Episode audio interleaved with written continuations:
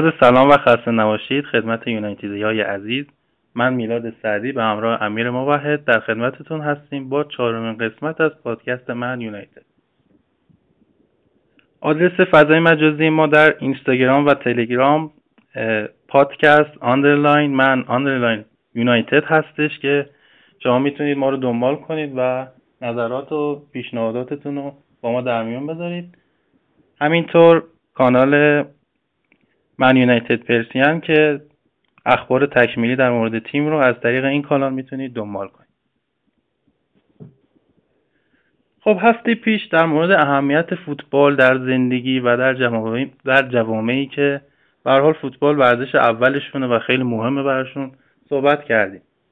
اما این هفته می‌خوام از یک دریچه دیگه از این نگاه دیگه ای به این مسئله نگاه کنیم. هفته پیش خیلی نگاهمون انسان دوستانه و اینا بود. ولی این هفته راجع به دشمنی در فوتبال می‌خوایم حرف بزنیم. می‌دونید که خیلی تیما توی این کشورها با هم دشمنن. حالا سوای بحث همشهری بودن و دربی و اینا یه سری دشمنهایی هست دشمنی هایی هست که متعلق به همشهری بودن فقط نمیشه و ریشه های دیگه ای داره. مثل مثلا رئال و بارسا در اسپانیا یا اینتر و یوونتوس در ایتالیا یا در کشور انگلیس منچستر یونایتد و لیورپول. که به صورت ویژه راجع به این دوتا تیم می‌خوایم صحبت کنیم. اما ریشه دشمنی این دوتا تیم بیشتر مربوط به خارج از زمین فوتبال تا خود فوتبال. مربوط میشه به اتفاقاتی که در قرن گذشته افتاده بین این دو شهر و کشیده شده به این تنش ها بین این دوتا شهر و بین مردم این دوتا شهر کشیده شده به ورزشگاه و درون زمین فوتبال. دلیلش هم به خاطر اینه که برمیگرده به قرن 19 هم و اون موقع منچستر یه شهر صنعتی بوده به خصوص در صنعت نساجی. اما لیورپول شهر بندری بوده یکی از مهمترین بنادر دنیا بوده. و این دوتا شهر شاید براتون جالب باشه فاصله خیلی کمی هم با هم دارن. 55 کیلومتر فاصله دارن. و حتی انقدر روابطشون خوب بوده که اولین خط آهن بین شهری در جهان بین این دوتا شهر ساخته شده. اما حالا می‌دونید که دیگه داستان اینطوری نیست. دلیلش هم به خاطر اینه که منچستری ها به جای اینکه برها تولیدات خودشون رو به لیورپول بدن میان کانال کشتیرانی خودشون رو احداث می‌کنن در سال 1894 و این باعث تنش بین این دوتا شهر میشه که این تنش به درون ورزشگاه می‌رسه. و همیشه سردمداران این دعواها و این تنش ها تو این دوتا تیم یکیشون سر الکس فرگوسن بوده که همیشه عنوان می‌کرده این موضوع رو. حتی وقتی وارد باشگاه میشه اولین قولی که به هوادارا میده پایین کشیدن لیورپول از تخت پادشاهی اون جمله معروفشه. و در تیم لیورپول هم استیون جرارد یه جورایی ژنرال این دعوا بوده و حتی گفته میشه که توی کلکسیون افتخاراتش پیراهن همه تیم ها هست بجز منچستر یونایتد. و این دشمنی انقدر عمیق بوده که وینرونی تو کتاب زندگی نامش بهش اشاره می‌کنه. میگه که از کودکی به ما می‌گفت چون وینرونی می‌دونید دیگه توی لیورپول به دنیا اومده. اشاره می‌کنه که از کودکی بهش می‌گفتن که نباید منچستری باشه و طرفدار این تیم باشه و همیشه یه نفرت عجیبی از منچستر رو درون بچه هاشون توی لیورپول به وجود می آوردن و خب این دشمنی ها خیلی تو فوتبال تاثیر داشته تو فوتبال این دوتا باشگاه و اواسط دهه هفتاد تا اواخر دهه هشتاد یا اوایل دهه 90 لیورپول خیلی رو بوده جامهای زیادی می‌بره 11 بار قهرمان لیگ انگلیس میشه. 6 تا عنوان قهرمانی در اروپا به دست میاره 4 تاش لیگ قهرمان دو تا لیگ اروپا. و خب از این نظر خیلی جلو میفته از منچستر تا اینکه سر الکس فرگوسن میاد و به هر حال به بعدش عمل می‌کنه و این تیم از تخت پادشاهی حداقل توی انگلیس پایین می‌کشه و به قولش یه جورایی دیگه عمل می‌کنه. و بازیکن هم معمولا بین این دوتا تیما جابجا نمیشه. آخرین بازیکنی که جابجا شده سال 1964 بوده و از اون موقع تا حالا هیچ بازیکنی جابجا نشده بین این دو تیم. فیل چیزنال آخرین بازیکنی بوده که مستقیما از بین این دو تیم جابجا شده و آخرین بازیکن لیورپولی که در منچستر بازی کرده همونطور که می‌دونی مایکل اوونه. ولی این دشمنی همچنان ادامه داره و همچنان ما به عنوان یک منچستری تیم منفورمون لیورپول و برعکسش. خب اینا از این موضوع. اما برسیم به یه سری سوال دارم از امیر راجع به تقریبا همین موارد که ازش می‌پرسم. امیر به جز لیورپول از چه تیمی بدت میاد؟ اول که میلاد تشکر کنم بابت همه این اطلاعات خوبی که داشتی. خیلی خود من چند تا موردش رو واقعا نمی‌دونستم. ممنونم ازت. بعد یه مورد دیگه من فقط اضافه بکنم سر این مسئله که می‌دونی که سال 1968 وقتی منچستر بر اولین بار قهرمان باشگاه های اروپا میشه چون اون موقع به چمپیون لیگ هنوز اسمش تغییر پیدا نکرده دو باشگاه های اروپا بود. توی مونیخ بوده فینال بعد موقعی که هواپیما داشته برمیگشته هواپیما سقوط می‌کنه و کل تیم میمیرن این تراژدی هنوزم که هنوزه یاد بودش برگزار میشه و بعد اون موقع چند تا از فقط از روی نیمکت چند تا بازیکن بودن و تیم اصلی در واقع از بین میره. اون سال خیلی از تیم‌ها به خاطر اینکه تیم دیگه خالی شده بود خیلی از تیم‌ها توی انگلیس میان میگن که خب برای اینکه مثلا تیم منچستر دوباره جون بگیره به عنوان قهرمان اروپا چند تا بازیکن بهش بدن. ولی انقدر این دشمنی عمیق بوده که لیورپول هم وقتی همچین پیشنهادی میده منچستر با اینکه بازیکن نداشتن ولی بازم به شما قبول نمی‌کنن که از لیورپول بازیکن بگیرن. بله مرسی. که آره در خدمتتم مرسی از نکته که گفتی خیلی خوب بود و منم واقعا تعجب نمی کنم از این دشمنی. می‌دونی زیاده دیگه تو این اسپانیا هست تو ایتالیا هم هست و نوع دشمنی تو انگلیس هم به هر حال این شکلیه. ما یه سری دشمن بوده که وسط حرف آخه چیزی هم که بوده همیشه منچستریا به این باور بودن که به خاطر اینکه بندر نداشتن اینا توی شهر منچستر توی کارخونه زحمت میکشیدن شهر صنعتی بوده خیلی چیزها رو تولید می‌کردن. بعد می آوردن می‌دادن به لیورپول لیورپول تنها کاری که می‌کرده چون بندر داشته اینا رو میفرستاده و یه طورایی این باور بین منچستریا بوده که زحمت اصلی رو ما می‌کشیم.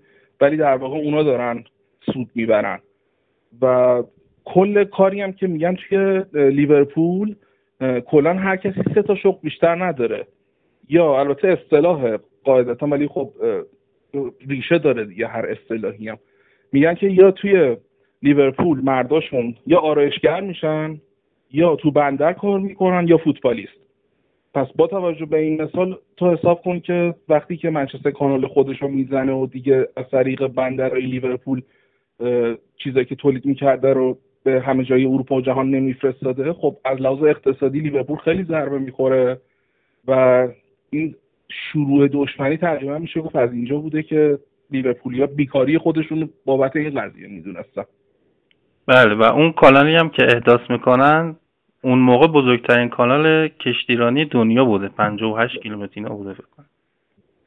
اما یه سری دشمنای کوچولوی دیگه هم داریم. همین مثل منچستر سیتی که سر الکس راجبشون گفته اونا باشگاه کوچیکی با ذهنیتی کوچیک که همه فکر و ذکرشون منچستر یونایتد و ما رو اصلا نمی‌تونن ذهن خودشون بیرون کنن.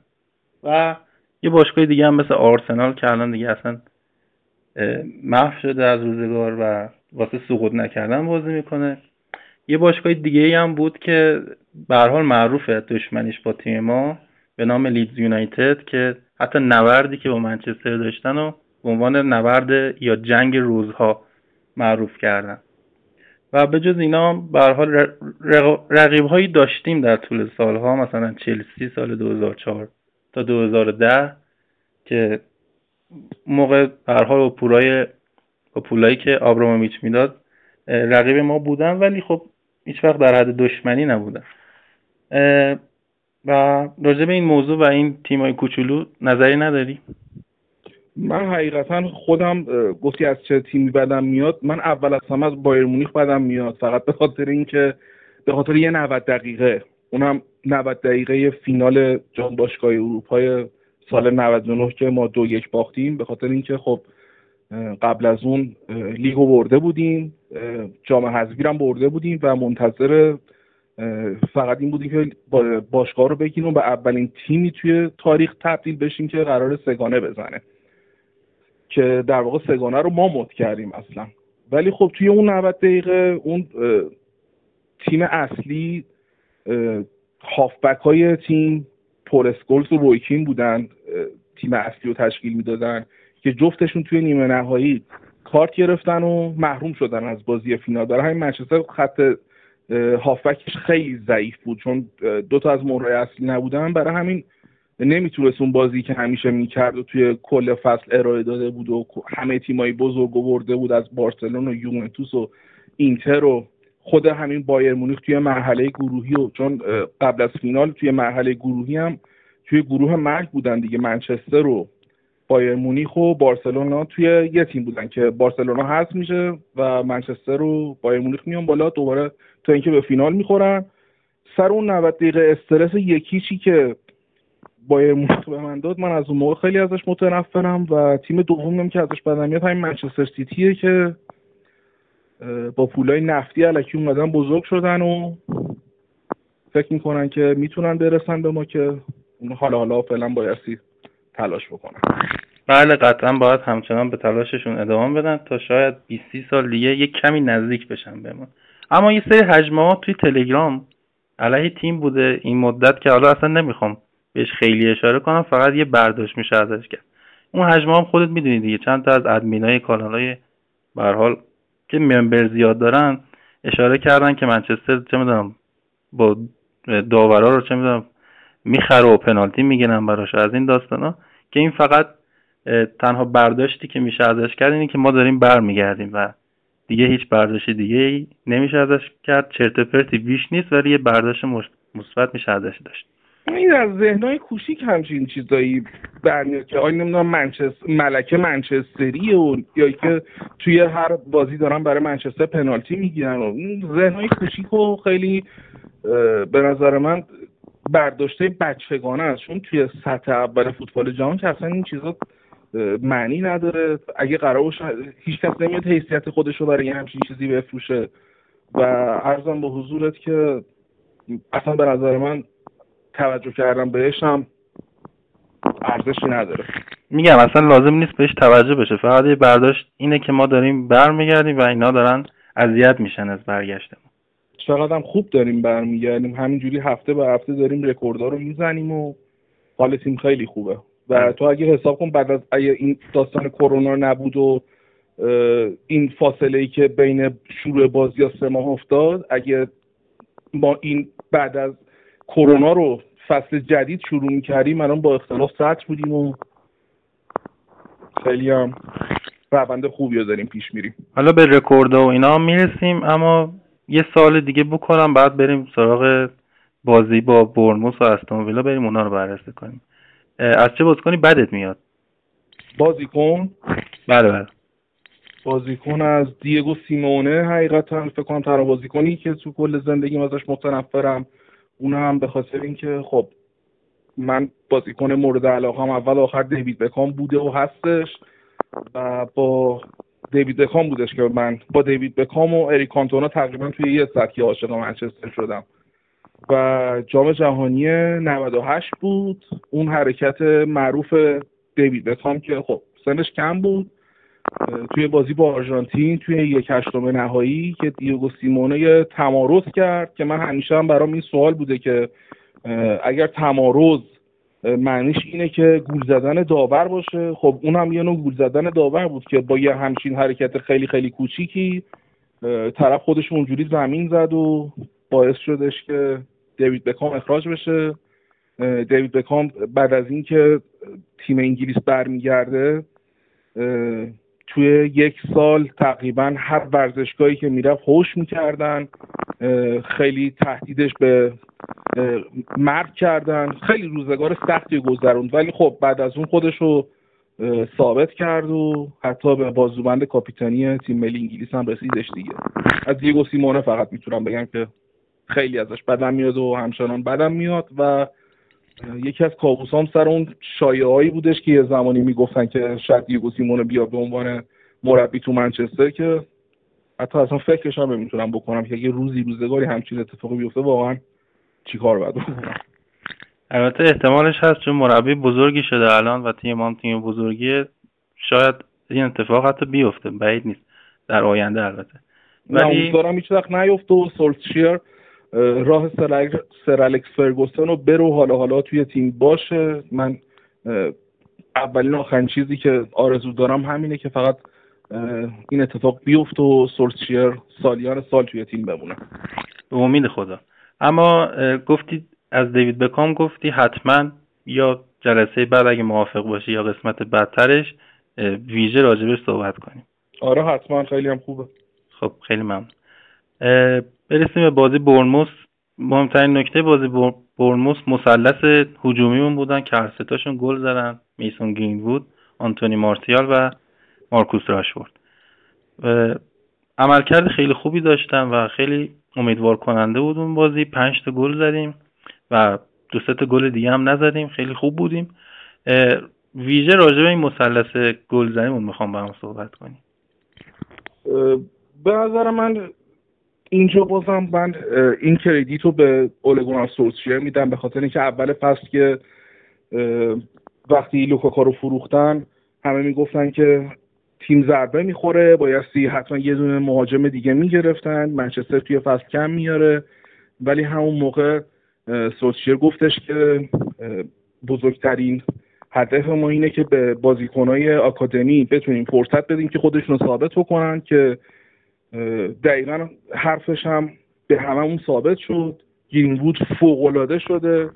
به یه بازیکن کامل تبدیل شده. با پای راست و پای چپ و پاس گل و هر کاری که فکرش رو بکنی می‌کنه. و الان از لحاظ رکورد زنی داره به رکورد وین رونی و جورج بست از بزرگای تاریخ می‌رسه.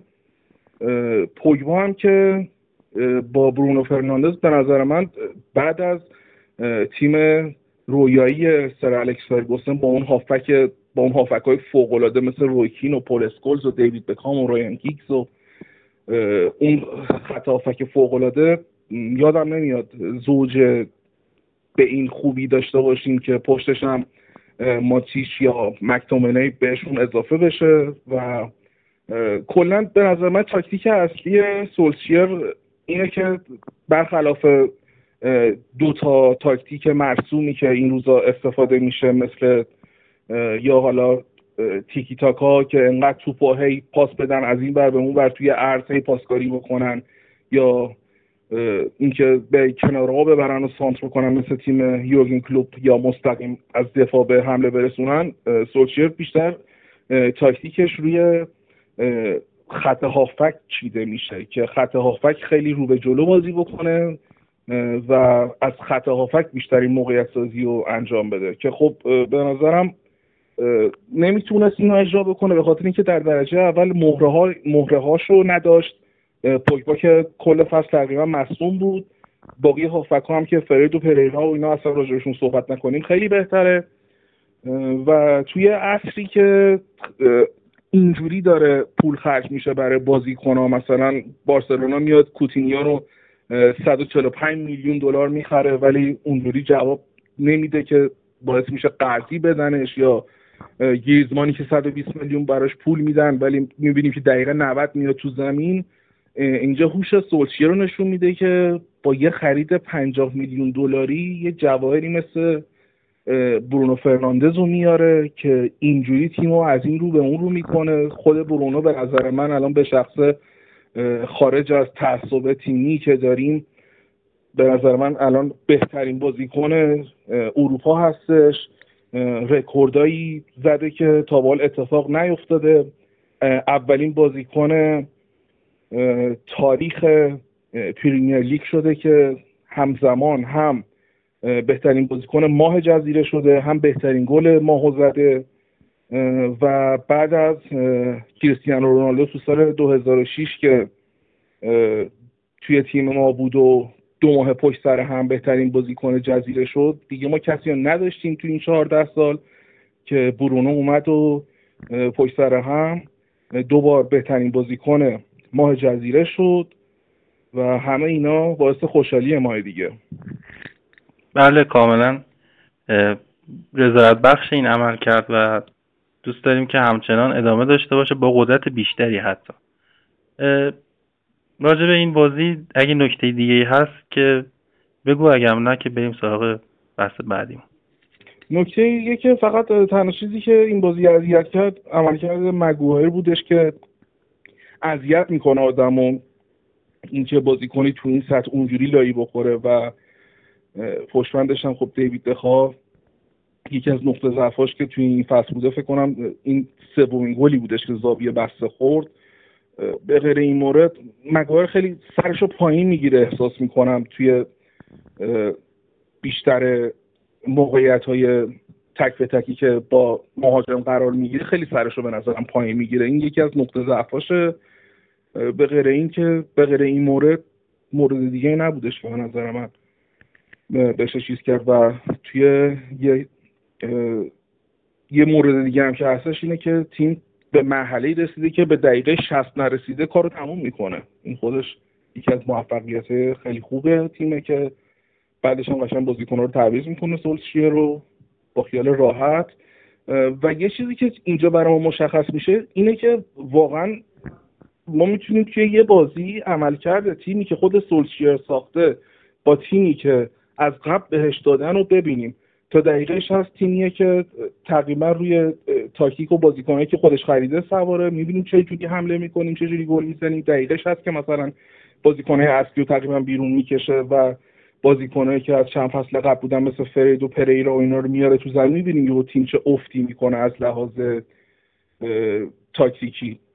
به نظر من دلیلش هم اینه که به نظر آخرین فرصت ها رو داره به این بازیکن میده که برای آخر فصل امیدوارم یه چند تا مورد چون توی یه پنجره نقل و انتقالاتی نمیشه خب خیلی ها رو بیرون کرد. ولی امیدوارم حداقل فرید و پریرا از تیم برن و همچنان از آکادمی بازیکن بیاریم خیلی بهتر از اینه که امثال اینا رو توی تیم ببینیم. حداقل از بین دو تاشون هم یک گیریم بوده دیگه در بیاد باعث خوشحالیه.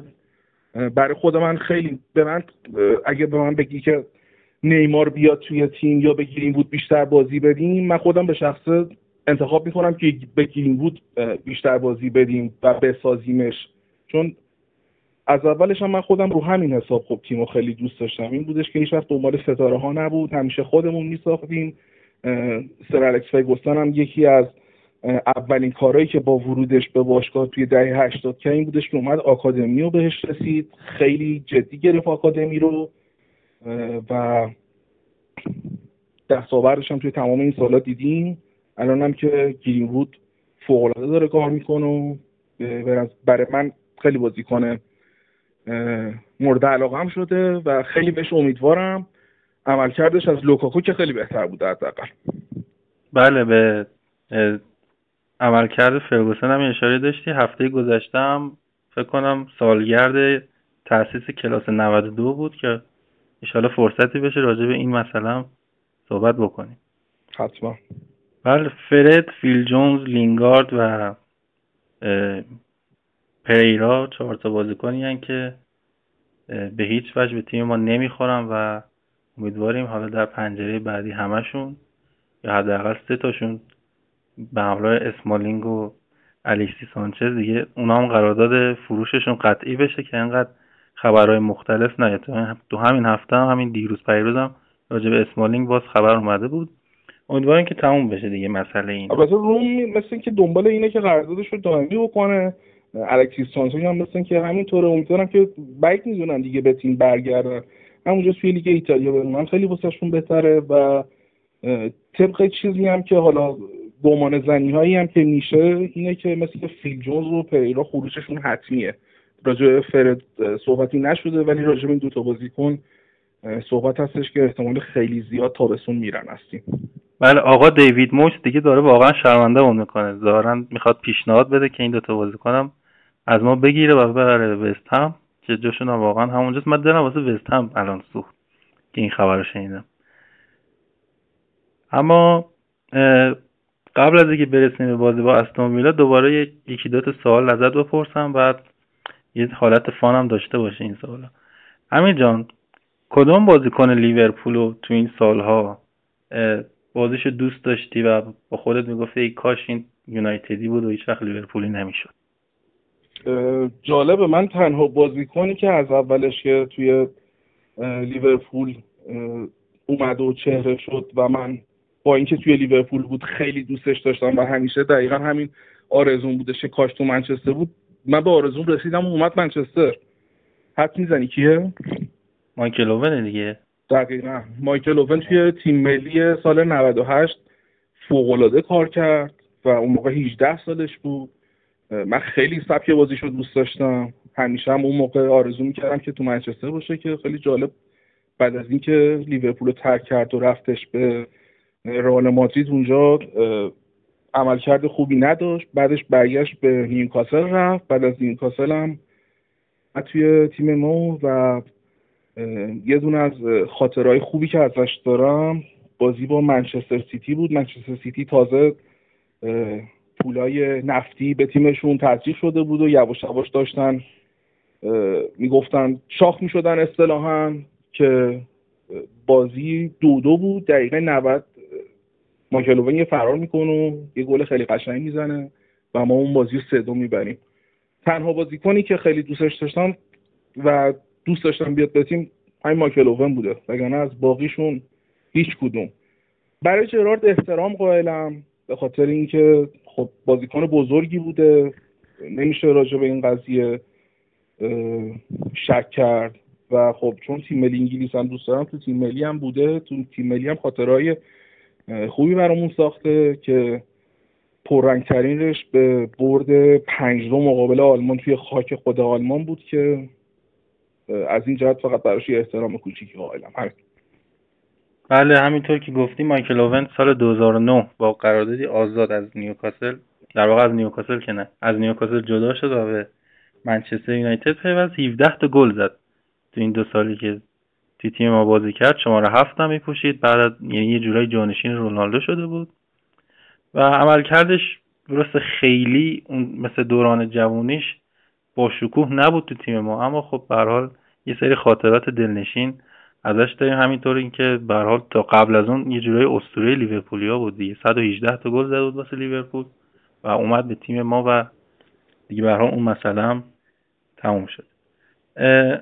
امیر تو این سالها حالا هر بازیکنی حالا نه فقط بازیکن لیورپول شده از بازیکنی بترسی و بگی که آخ امشب با تیم این بازیکن بازی داریم و میترسم که کار بده دستم من تنها باری که یه همچین حسی داشتم تیم کهکشانی های رئال مادرید بود که ما توی یک هشتم یا یک چهارم دقیق خاطرم نیستش که سال 2002 2003 بود. بازم اگه اشتباه نکنم که خوردیم به رئال مادرید رونالدو اورجینال زندین زیدان روبرتو کارلوس و لوئیس فیگو. من از اون تیم و زیدان و رونالدوش خیلی میترسیدم که متاسفانه اون سال هم حذفمون کردن اون سال خیلی سال بدی بود به خاطر اینکه منچستر توی تیم سر الکس فرگوسون و دیوید بکام به مشکل خورده بودن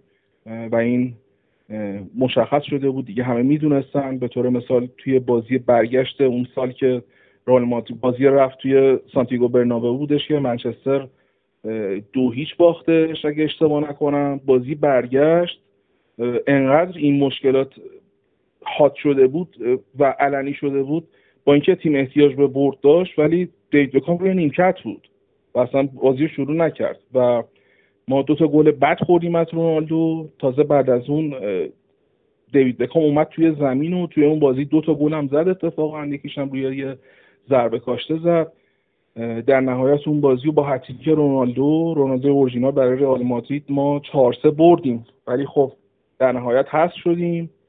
اون تنها تیم رویایی بودش که رویایی البته برای خودشون به عنوان کهکشانی ازشون یاد می‌شد و با توجه به این اختلافی هم که بین سر الکس فرگوسون و دیوید بکام اختلاف افتاده بود به بزرگترین ناراحتی من توی کل تاریخ منچستر بعد از جدایی سر الکس تبدیل شد. تو جایگاه دوم برام این ناراحتی که آخر فصل دیوید بکام منچستر رو ترک کرد و علیرغم میل باطنی خودش و تمام طرفدارا به خاطر مشکلاتی که اون زمان با سر الکس پیدا کرده بود و رفتش به رئال مادرید و دیگه ما ندیدیمش تو تیم تا بازی یاد بودی که حالا دیگه بعد از خدافزش از فوتبال داشت و دیگه جنبه تشریفاتی داشت بیشتر. حالا برای خدافزی گری نویل و یا بازی خیریه به عنوان یاد بوده 20 ساله جلو بایر مونیخ و اینا دوباره توی تیم دیدیمش که خودش بازم خیلی برای خود من جذاب بود. بله همینطور که اشاره کردی آخر همون فصل به همون تیم یعنی رئال مادرید پیوست و یه ستاره دیگه شد کنار بقیه ستاره های اون تیم. و و می‌دونی مربیشون کی بود؟ بعد از اینکه دیوید بکام رفت مربی اون تیم ستاره دقیقا. که همه اون موقع می‌گفتن که این تیم رویایی باید یه مربی هم باشه که در حد خودشون باشه و کارلوس کیروش جواب نمیده که اتفاقا جواب نداد و خیلی زود از تیم جدا شد. تو اون رال هیچ مربی جواب نمی‌داد. جالب بود. اون همه بازیکن و افتخاراتی که یه بار فقط قهرمان لیگ شدن. آره دقیقا اون اونجوری که باید و شاید هیچ مربی نتونست از اون تیم استفاده بکنه از اون همه بازیکن تاپ ولی خب کارلوس کیروش هم دیگه خیلی دیگه کوچیک بود براشون. به نظرم اگه یکی مثلا مثل دلبوسکر یا آنجلوتی اون موقع توی تیم بود خیلی بهتر می‌تونست جواب بگیره. ولی خب برای ما که بد نشد به خاطر اینکه بعد از اون کارلوس کیروش اومد توی تیم ما و به قول سرعیس خیلی جایگاه مهمی داشت توی بازسازی تیم برای بعد از سال 2006 2007 که خب بازیکن خیلی از بازیکنامون دیگه پیر شده بودن و باید یه نسل جدیدی می آوردیم توی تیم که توی این بازسازی و دوباره سازی تیم. سرایش گفت کاروس کروش خیلی نقش مهمی داشته. و برای همین هم هستش که ما همیشه براش احترام قائلیم. بله غیر قابل انکار نقشش و خب یه سری حالا مسائل دیگه هم پیش اومده بود حالا ای که با ونیستروی مثلا اختلاف داشته اینا ولی در کل حضورش مثبت بود. راجع به بکام فقط یه چیز دیگه تو کتابایی که فرگوسن نوشته یه اشاره کرده که اون موقع بکام خیلی به حال های زیادی داشته به خصوص مسائلش با ازدواجش با همسرش و اینا. ظاهرا فرگوسن به عنوان پدر معنویش زیاد این هواشی رو دوست نداشته و سر همین داستانا با هم خیلی کل کل داشتن و حالا میگم ایشالا برنامه بشه که مفصل به دیوید بکام برسیم و بررسی کنیم همه اون چی که اون تو این سالها تو اون, تو اون سالها در واقع برامون انجام داده و چرا اصلا بکام اسطوره است همچنان و چرا انقدر دوست داشتنیه و این مسائل. اما برسیم به سر مهمترین بازی بعد از کرونا. چرا مهمترین بازی؟ چون بازی با استون ویلا از نظر جایگاه جدولی مهم نبود. یعنی استون ویلا تیم به حال داره سقوط می‌کنه. اما مهم اینه که اتفاق مهمی که افتاده دو تا آمار یعنی دو تا رکورد ما ثبت کردیم بعد از این بازی و حتی سه تا رکورد. یکیشو تو گفتی به حال بعد از این بازی بود که رکورد جدید برونو فرناندز اومد که بهترین بازیکن ماه شده و بهترین گل ماه زده. و رکورد دیگه ای که خیلی ارزشمند چهارمین پیروزی پشت سر هم با بیشتر از سه تا گل. و اون یکی رکورد دیگه هم اینه که بعد از سر الکس فرگوسن این فصل اولین فصلیه که ما بیش از 100 گل می‌زنیم با اینکه هنوز تمام هم نشده. راجع به این رکوردها برامون صحبت رکورد که ما همینجوری پشت سر هم داریم رکورد می‌زنیم. یه رکورد دیگه هم که زدیم الان منچستر یونایتد تنها تیمی شده توی پریمیر لیگ که توی تمام روزهای هفته برده. یعنی هیچ تیم دیگه ما از این نظر نداریم که توی هفت روز هفته برده باشه.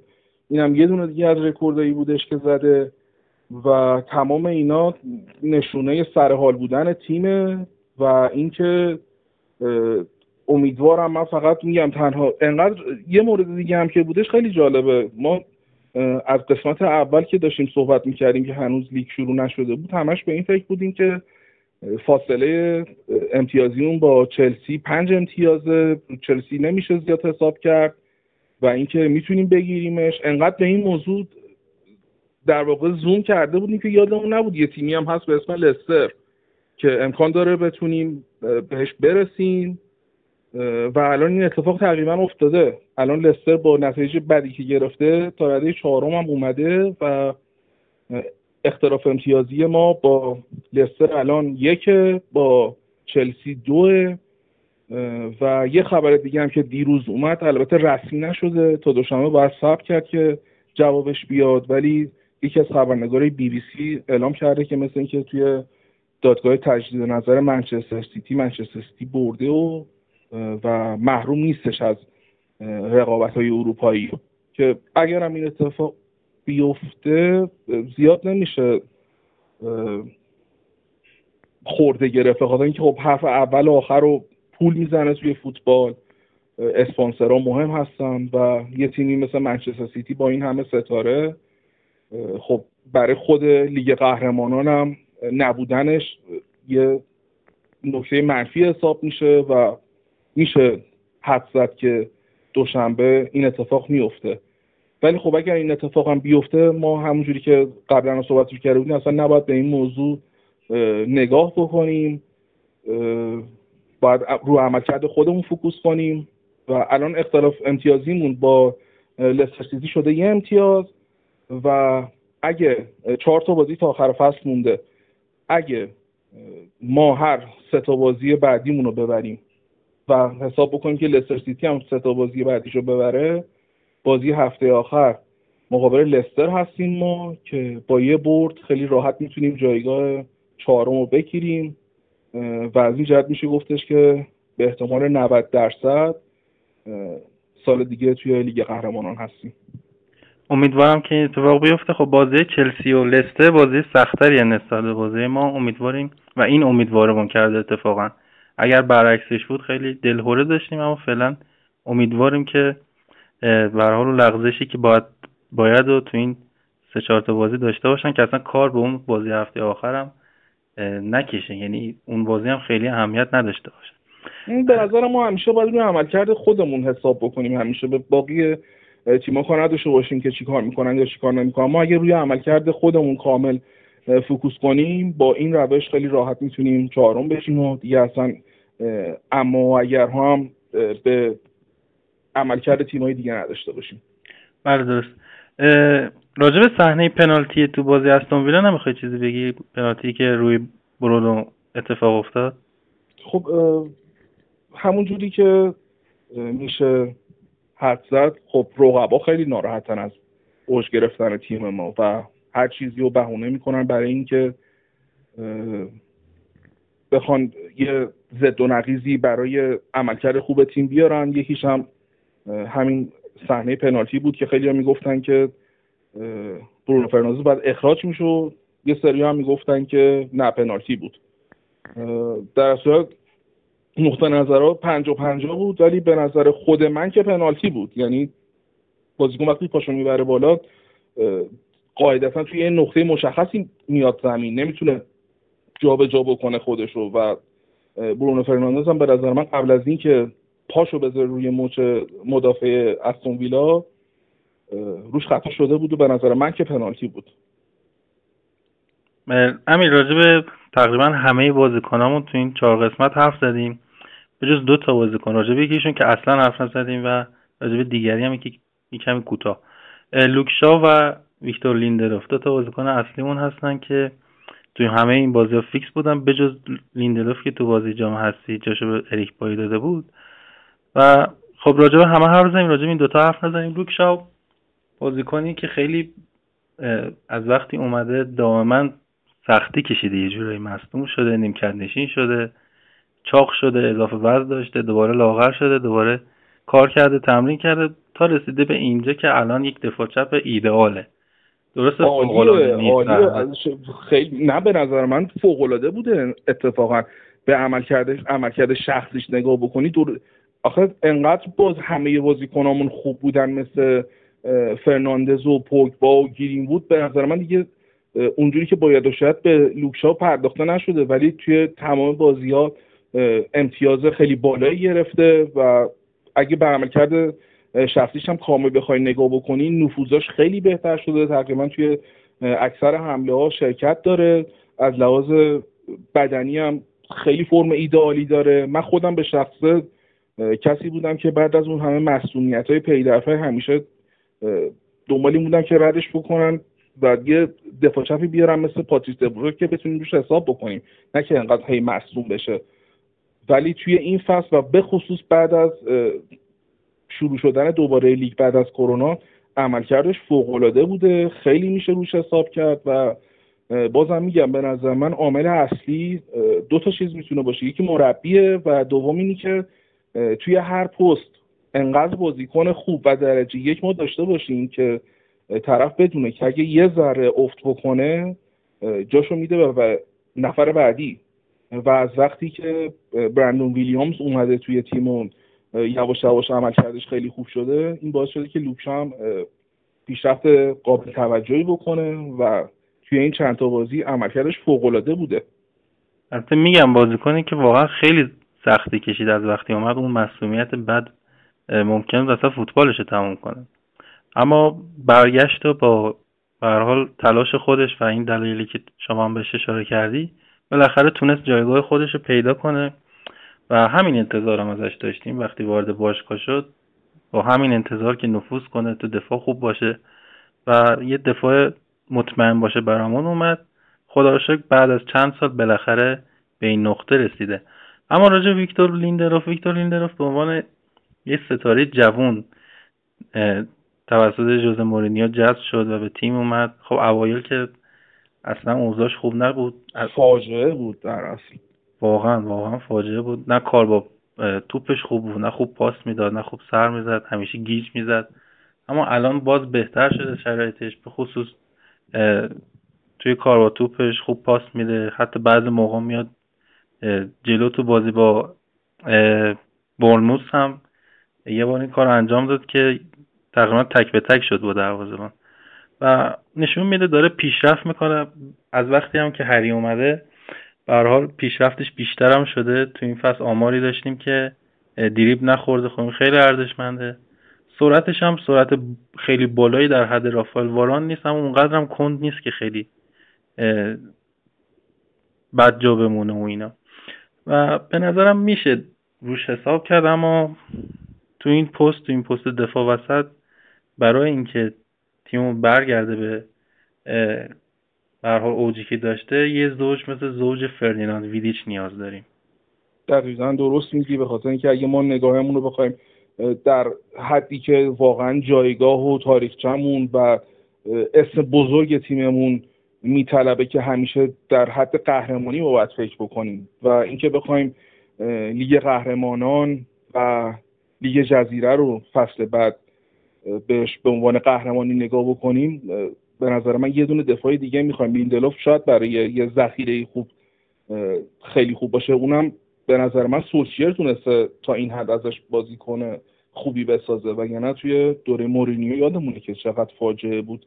ولی به نظر من اگه یه دونه مدافع دیگه در حد خود مگوایر داشته باشیم خیلی بهتره. فیل جونز هم رد کنیم. بره. لیندلوف هم می‌تونه ذخیره خوبی باشه. به نظر من اریک بایی این پتانسیل رو داره. ولی مسئولیتاش نمی‌ذاره. حالا باز باید ببینیم تا آخر فصل و اینکه پیش فصل فصل آینده چطوری پیش میره. با این می‌تونه این نوید رو بده در کنار مگویر فیکس باشه. و یکم دیگه باید به نظر ولی یه خرید بکنیم حتما. بله به نظر نیاز میاد توی خط دفاع که یه خرید دیگه هم داشته باشه. اما به عنوان آخرین بحث یا آخرین موضوع به هر حال بازی مقابل استون ویلا از یه نظر دیگه هم جذاب بود به خاطر بازیکن شماره دهشون جک گریلیش که به حال خیلی لینک شده تو این مدت که به تیم ما بیاد. اولین بار که من خودم شخصا با این بازیکن روبرو شدم همون بازی رفت اوترافورد بود که یه گل هم بهمون زد. آره یه گل قشنگ زد. دیدم چقدر با اعتماد به نفس چقدر مغرور اصلا انگار اوترافورد ما رو خودشه یه جوری خاصی را میره. ولی از اون موقع تا تا این موقع تو این بازی به خصوص اصلا اون نگاهی که اون چیزی که تو چهرش دیدم اینجا نبود و به نظرم به خاطر نتایج بعد تیمشه و به نظر خودش هم دوست داره که به تیم بزرگی بیاد مثل تیم ما و اگر شرایطش باشه به حال ما هم استقبال می‌کنیم بازیکن خوبیه. انگلیسی هم هست دیگه چه بهتر از این. و نظر خودت چیه راجع به این بازیکن؟ توی این بازی که من من خودم به شخص موافق حضورش توی تیم هستم. خیلی بازیکن خوبیه. توی این تیم فاجعه استون ویلا تنها بازیکنی که داره تا همین جای فصل تونسته در این حد نگرشون داره که هنوز امید دارن که توی لیگ بمونن. همین به خاطر گریلیش بوده. من خودم بازیشو خیلی میپسندم و خیلی دوست دارم که بیاد تو تیم.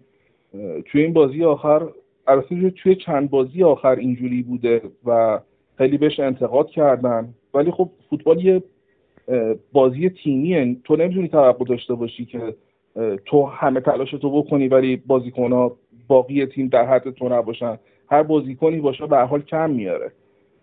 و توی این بازی جلوی ما که اصلا فاجعه بود و بعد بازی کلی هم حجمه سراغش اومد که به خاطر اینکه به منچستر لینک شده و احتمال خیلی زیاد فصل بعد میاد تو تیم ما اینجوری بد بازی کرده. ولی خب به نظر من نبایستی اینجوری به قضیه نگاه کرد و اینکه کل تیم خراب باشن خب بالاخره تو تنهایی نمی‌تونی کاری بکنی. و من خودم سبک بازیشو میپسندم. در کل امیدوارم بیاد. اگه سانچز هم بیاد گیرلیش هم بیاد که خیلی حرفا داریم. فصل بعد برای گفتم. البته سانچز خدا نکنه بیاد. سانچو چیز آره سانچو. آره معذرت همین جان اگر نکته دیگه نیست که بخوای بهش اشاره کنی این قسمت هم تموم کنیم. نکته خاصی که نه فقط در مورد پیشنهادهایی که دارید راجع به حالا دیوید بکام و سر الکس فرگوسن یا فصلهای رویایی که توی تاریخ داشتیم و تاریخچه تیم و بازیکنهای بزرگ و اینا من این نوید رو میدم که بعد از اینکه لیگ تموم بشه و بین دوتا فصل باشیم هر هفته یه پرونده مخصوص برای تمام این اتفاقا و بازیکنهای بزرگ و اسطورهای تیم میریم و اینکه ممنون که با ما هستیم. خیلی منم تشکر می‌کنم از همراهان عزیزمون. می‌دونم یه سری نقصات داریم تو صدا توی مسائل مختلف. امیدوارم که با یاری شما برطرف بشه و در آینده بتونیم اسم منچستر رو سرافراز کنیم به برنامه. بازم تشکر می‌کنم از امیر که این هفته با ما بودی. امیدوارم که هفته آیندهم باشیم و این برنامه رو پخش کنیم. ممنون از همتون و شما رو به امید خدا میسپارم به امید پیروزی های بیشتر تیم. خدا نگهدار.